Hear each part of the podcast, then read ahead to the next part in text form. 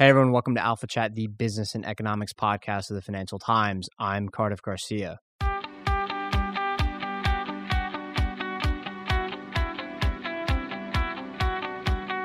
This is another Alpha Chat short segment, just one interview, and our guest today is Arlie Russell Hochschild. She's a professor of sociology at the University of California, Berkeley, and she spent the last five years studying the conservative working class in the Louisiana Bayou. And she's got a new article in Mother Jones magazine explaining why the people she spent so much time with hold the political views that they hold, including, yes, why so many of them plan to vote for Donald Trump. The article is an excerpt from her new book called Strangers in Their Own Land Anger and Mourning on the American Right, and that book is out today. She joins us now on the line from Berkeley, California. Arlie, thanks for agreeing to talk to us. Well, my pleasure. So, before we get into the Mother Jones article in the book, uh, I actually want to ask about the title uh, Strangers in Their Own Land. Uh, why don't you just start by telling us uh, who are the strangers uh, and, and why do you refer to them that way? You know, a lot of studies have shown that increasingly we live in different enclaves, you know, and when people move, they don't just move to nicer weather and cheaper houses and better jobs. They move to to places where other their neighbors think the way they do. So we really are geographically separated from one another. So I had to figure, well, where would I go to to get into an equal and opposite enclave? I yeah. Go, well, you know, it would be in the South and among whites because that's where the rise of the right has been the strongest. So how we're in the South, and I looked at a study of uh, who voted for Barack Obama among whites in 2012, and it was 46% of Californians. It was 29% of whites in the South as a whole, and it was only 14% of whites in Louisiana. So Louisiana was kind of the super South. And so I thought, okay, let me go there. And when I got there, I realized it wasn't just a high concentration of Tea Party supporters, but it was a Tea Party world. And what made them feel like strangers, I think, uh, is the question you're really um, looking at. Mm-hmm. Is is that they looked at what the nation was saying about them, and they felt that the nation was saying, um, "You people have are backward, and um, you're pro-life and you're pro-family, um, you're homophobic, you know, and you're against women. Uh, they felt put down uh, for their beliefs, and they felt that they were highly religious people, but that there was a growth of secularism, you know, and you couldn't say um, Merry Christmas. And they also felt on a demographic decline, that there were fewer and fewer white Christian older people like themselves. They felt their region was put down. Oh, you're Southern, you're a hillbilly, you're badly educated. And they they also felt that their the struggles they've had to um, encounter in their lives to make a living um, were kind of discounted. It was kind of a social class snobism that they felt they were facing. So putting it all together, they felt in an honor squeeze. They felt forgotten, unrecognized, that the goodness of them had been disappeared. And that's what made them feel like strangers in their own land. You introduced the concept of a deep story. Uh, you distinguish it from uh, the more superficial explanations that people might sometimes give for why they hold the views that they hold. You emphasize the deep story. So, why don't you tell us uh, what do you mean by deep story and what is, in fact, the deep story uh, of the people that you spent all this time with? Yeah. Well, you know, when I ask people, you know, what does politics mean to you? They would tell me what their values were. I believe in freedom. You know, uh, I uh, I believe uh, in church and uh, the Constitution. They they would tell me their their beliefs, or they would tell me uh, what policies they wanted to follow. And, you know, back in Berkeley, people gave those kinds of answers too. But it seemed to me the longer I hung out with people and the longer, the better I got to know them over a long period of time, the more I felt there was in politics of any sort, we have to understand what really drives our feelings. And that goes as much for the left as for the right. Both sides have their deep story. And what I did was kind of listen very intently and over a long period of time, doing a lot of things with people. And then I kind of made up, in a way, a metaphor driven story. And then I asked them, is this, does this correspond to really how it feels? And they said, yes, it did. And it goes like this. You're waiting in a line, a long line up a hill. Uh, as if in a pilgrimage. At the top of the hill is the American dream. You're waiting in line. You have a feeling of having worked extremely hard and deserving the reward at the top of the hill. And you're patient. You don't have anything against anybody else in line, but the line is not moving. And then you see some people cutting ahead of you. You think, wait a minute, that's not fair. And who are these people? Well, in the perspective of the of those with this deep story, they are affirmative action sponsored blacks or career women making it into men's jobs, uh, and it's immigrants, refugees, and even well-paid public sector workers seem to be getting ahead of you. And the more these groups move in and elbow ahead, the more you're pushing back in line. And then you notice that there's Barack Obama, uh, who's supposed to be supervising the line. He seems to be waving to the people who are butting in. In fact, he's he's sponsoring them. The idea is, and he's allied with them and not with you. In fact, is is he too kind of someone who got special advantages. How did the son of a single mother pay for Harvard and Columbia? This this kept coming up as as a thought. So there was this feeling of being pushed back and um, feeling it was unfair and feeling that the government itself had become a giant, to them, marginalization machine. It was constructing your own marginalization and making you a stranger in your own land. And to boot, there are people who were ahead of them in line. They felt who were turning around and saying, "Oh, you redneck, you know, you you belong where you are in line."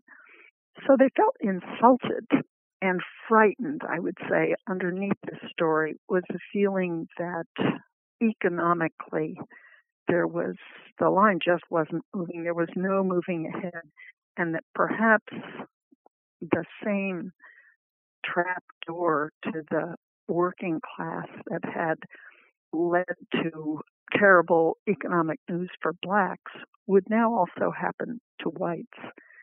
So I think there was fear infused with this sense of estrangement. And, you know, when Donald Trump came along, I felt, oh, you know, I'm not a stranger in my own land. You know, it's, it's going to give me the old America back.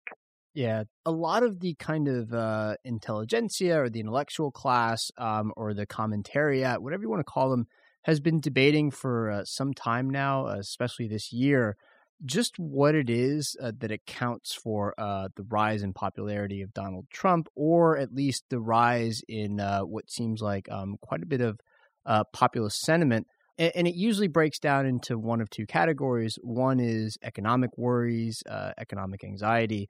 Um, the other is a, kind of racial resentment, um, which is different from outright racism, although it incorporates it. And, and the debate has kind of gone back and forth. Uh, it seems like from this explanation, uh, you're incorporating both explanations. In other words, that they're somewhat intertwined. So the American mm-hmm. ideal is this increasingly mm-hmm. unreachable ideal, according to this perception. Um, and yet they see a lot of other people uh, making strides towards it. Uh, mm-hmm. while they themselves uh, feel further distance from it. Right. And they feel that their whole life world is kind of um, being forgotten and that the government is not doing anything to help them. So that's right. Uh, I think it isn't just economics. It's not just racism. I mean, there's, and a lot of the people I talk to, I would not call racist. I mean, it's a complicated thing. And they themselves were horrified to be labeled that way. They didn't feel understood by liberals. And I think one thing that comes out of this book is that many liberals, um, in fact, aren't aren't looking for the common ground that they could find with people on the right. You know, there are many issues on which we could find uh, common ground, and there are crossover issues, but liberals have failed in this way to reach out.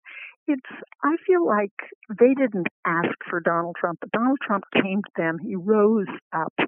And the people I came to know were kind of backed into support for him. He wasn't their first choice. It's as if the public uh, picture we have of Donald Trump is that he's he's appealing to all the bad angels on the right. And I think what we don't see is the good angels that are there. And uh, that's because we're not looking at at the deep story that makes sense and feels true to them, and we're not looking at our own deep story. So I think we have to get a conversation going, deep story to deep story. Sure. Uh, th- there's one other uh, fascinating point you make in the article, um, which is that this is a group that historically would not be sort of forthcoming about wanting to receive uh, help from the government, accessing the social safety net, even in circumstances where, you know, quite frankly, they could use the help, they could use a little bit of a boost. The point you make is that, in a sense, Trump has masculinized the idea of accepting a little bit of help from the government, that he's made it more acceptable. Um, right. And that some people now uh, view that as a message that maybe they didn't know they wanted. That's right. I think there's a big division on the right between the Tea Party, um, who really very seriously want to uh, cut and diminish the federal government. They don't want big government. They think it's wrong-headed, doesn't do things well, taxes us too much, and uh, that's the big issue for them. And people who are going for Trump, who does not want to diminish the government. You may want to repurpose it, but there's not much talk about um, cutting food stamps or uh, early childhood education, uh, Head Start. He's not talking like that.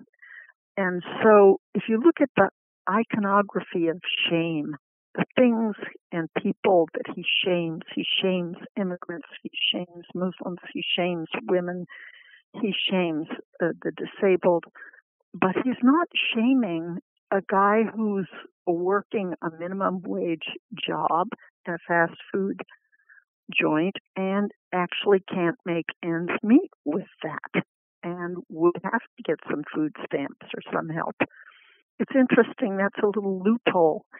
And much of, if you listen to his speeches, is kind of bravado and uh, rootin' tootin' and, you know, sort of gets all these symbols of masculinity going that I think is really designed to address some of the painful experience of very frightened blue collar men who who uh, feel they're being backed into an economic corner and not just economic their entire life world and set of moral values the kinds of values that allow them to feel proud of themselves that's being threatened and he in a way is uh, has been trying to fill that I want to ask you uh, a question about uh, globalization. Um, studies kind of differ on whether uh, Trump supporters are in fact concentrated uh, in places that have been exposed uh, to trade with China, Mexico,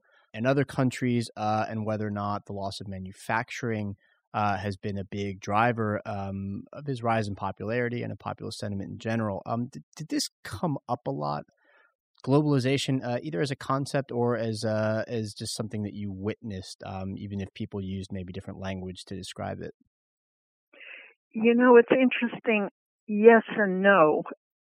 If you just look at their uh, exposure to immigration, for example, which is part of globalization, um, there are very few, less than 2% of foreign born w- within Louisiana, and even less than that of Muslims. There's a lot of talk of of them. You know, Sharia law may be coming to Louisiana and I kind of wondered where that came from. You know, uh, uh, I think there's a lot of fear of the outside coming in and globalization coming that way. But the way globalization actually has come in seems to me very different. Around southwest Louisiana, where I was talking to a lot of people, uh, you have uh, a growing center of the petrochemical industry, which is uh, expanding to make use of growing supply of cheap natural gas. And those companies are all foreign owned. There are very few American based companies there, and they often are highly automated and they don't actually offer a lot of jobs for people. And a lot of the income that these companies generate uh, have what they call a leakage rate of about a third. That is the money that is earned from uh, processing goes to those who are stockholders who are in Greenwich, Connecticut, not in Lake Charles, Louisiana. And many of the top officials, the CEO and the top management, live abroad. They they don't live right there locally. So globalization has come to this poor community, but it hasn't helped them very much. That is so interesting. In other words, the idea here is that what's visible about these companies is only their foreign names, but not uh, how much money they're actually pouring into communities because they might not be hiring that many people and maybe they're paying some in taxes, but you don't see that. It's not quite as uh, obvious or quite as noticeable. And so what's left behind uh, is only a sense that parts of the uh, state have been, I don't want to say taken over by these companies because that's a that's little right. bit dramatic, but that they've implanted themselves there and they're not really helping anybody. That's right. And uh, Governor Bobby Jindal, who was um, much beloved by initially by conservative uh, Republican voters because he promised to uh, cut the public sector and expand uh, free market capitalism, set enormous um, financial incentives so that 1.5 uh, billion dollars was given in financial incentives to these foreign companies to come in and regulation was, uh, you know, loosened, quote, made more efficient, and uh, taxes, corporate taxes cut.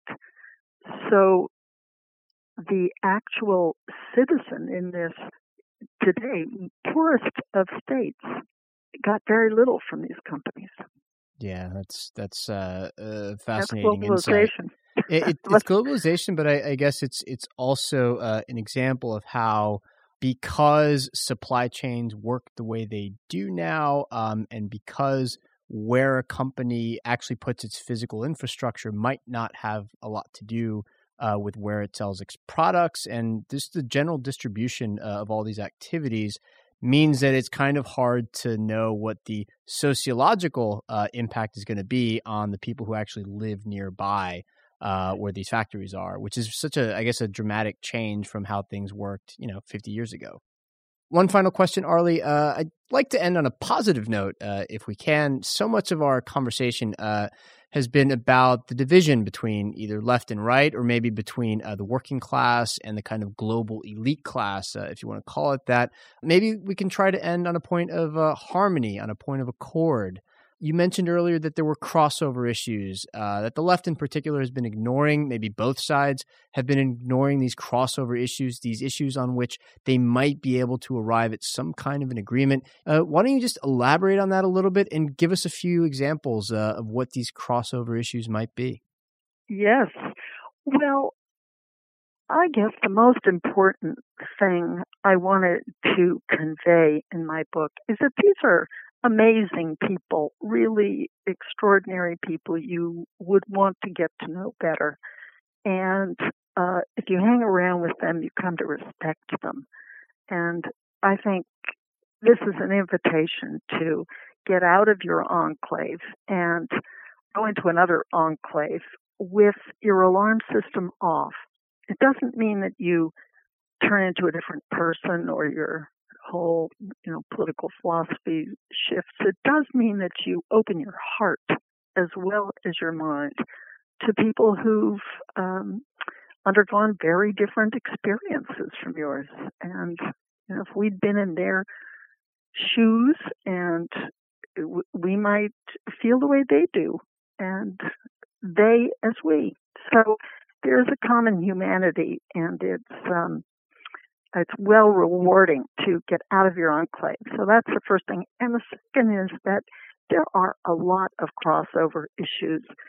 I was talking with a man who had undergone a terrible environmental disaster. He lost his home in a drilling accident.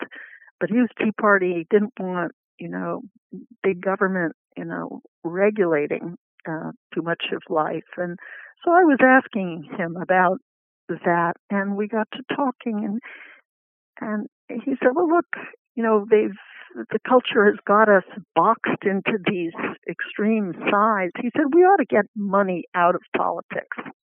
I said wonderful. That's uh, a very good idea.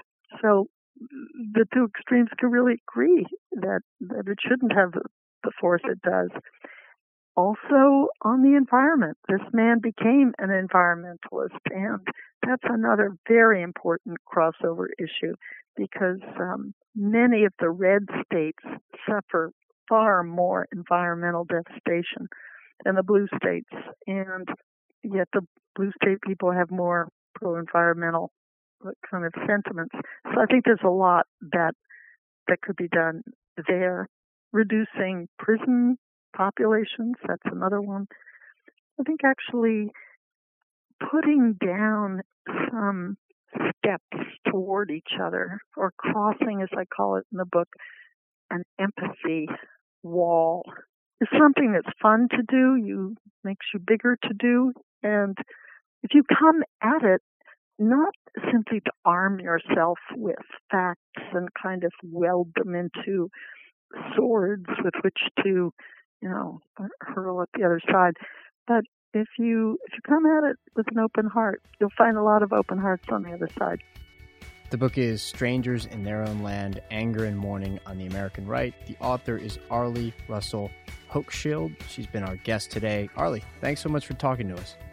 Thank you. It was a lot of fun. No long form today, everybody. We'll be back with a regular edition of Alpha Chat on Friday. But you can send us an email with feedback to alphachat at ft.com or you can call us at 917 551 5012. That's a U.S. number, so the country code is plus one if you're an overseas listener. And of course, please leave a review and rate the show on iTunes. It really does help people find us. Show notes and links to what we've discussed are on ft.com forward slash alpha chat, as always. And you can find me on Twitter at Cardiff Garcia. Thanks as always to the amazing Aimee Keane, producer and editor of this podcast. And thanks to our listeners. We'll be here in just a few days with another edition of Alpha Chat.